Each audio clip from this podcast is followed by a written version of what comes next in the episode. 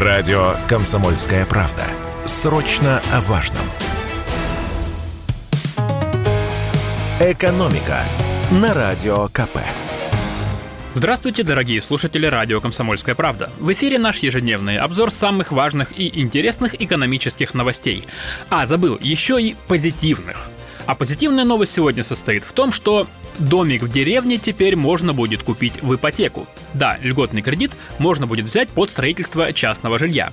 Как показывают опросы, до 80% россиян мечтают о собственном доме. Но воплощать мечту в жизнь многие не спешат из-за дорогого строительства. А где взять деньги? В банке, решило правительство России и запустило ипотечную программу для желающих построить частное жилье. Причем строить его можно собственными силами, не обращаясь к профессиональным застройщикам. Льготная ставка под таким кредитом не будет превышать 9% годовых. Максимальный размер займа для Москвы, Петербурга, Московской и Ленинградской областей составит 12 миллионов рублей. Для остальных регионов вдвое меньше, до 6 миллионов. Кредит банки готовы выдавать на срок до 30 лет под залог земельного участка и дома, когда он будет построен. Как и в случае с обычным ипотечным кредитом, заемщикам нужно будет внести первоначальный взнос, не менее 20% от суммы в данном случае. Но есть одно важное условие. Дом должен быть построен всего за год. И не только построен, но и зарегистрирован в Росреестре как жилой. Эксперты не сомневаются, что спрос на эту услугу будет высоким. Вот вам доказательство. В прошлом году в России был поставлен рекорд по строительству жилья. И 50% возведенных квадратных метров пришлись именно на индивидуальное жилищное строительство. А еще в конце недели, знаете, хочется поговорить о чем-то приятном. Провести время за чашечкой кофе. Я вот люблю вьетнамский кофе. Подсел на него несколько лет назад во Вьетнаме и теперь покупаю его в России. Это, кстати, особый сорт. Не арабика, к которой мы все привыкли, а рабуста. Если вы не любите рабусту так, как люблю ее я, то скоро полюбите. Потому что деваться будет некуда. Как говорится, если на прилавке пусто, то полюбишь и рабусту. Из-за украинских событий на рынке кофе происходят серьезные изменения. Его прямо-таки перемалывает. На днях иностранные эксперты заявили, что спрос на кофе в мире снизился, в основном из-за серьезного сокращения поставок кофе на Украину и в Россию. А значит, цены будут снижаться но не у нас. Может, сами зерна и подешевеют, но доставлять кофе в Россию стало дороже, поэтому цены на прилавках вырастут.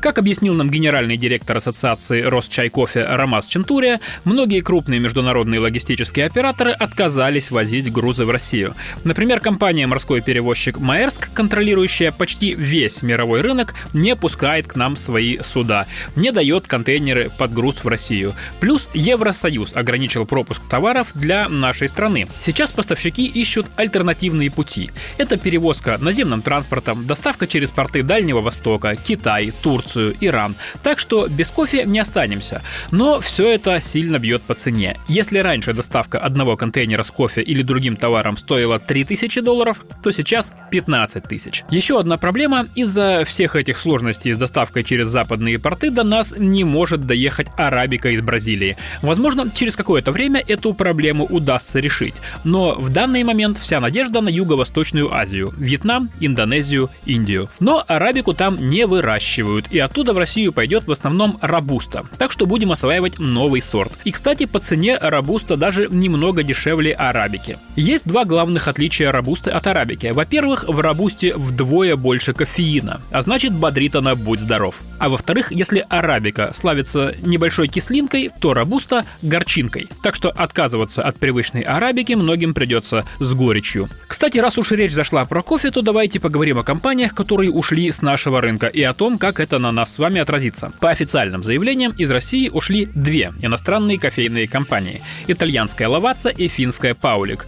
Но, как уверяет гендиректор Ассоциации Росчайкофе Ромас Чентурия, никакой трагедии в их уходе нет. Лаваца, несмотря на раскрученность, не занимала лидирующего положения на нашем рынке кофе. Это стопроцентный импортный продукт, который завозили к нам уже в готовом виде виде. А финский бренд Паулик производился в Тверской области. Финны недавно продали это производство нашему бренду Милагро, так что весь объем их кофе останется в России. По словам эксперта, 75-80% российского рынка кофе занимают отечественные предприятия. Они получают сырье из-за границы, обжаривают его и отправляют на продажу. Экономика на радио КП.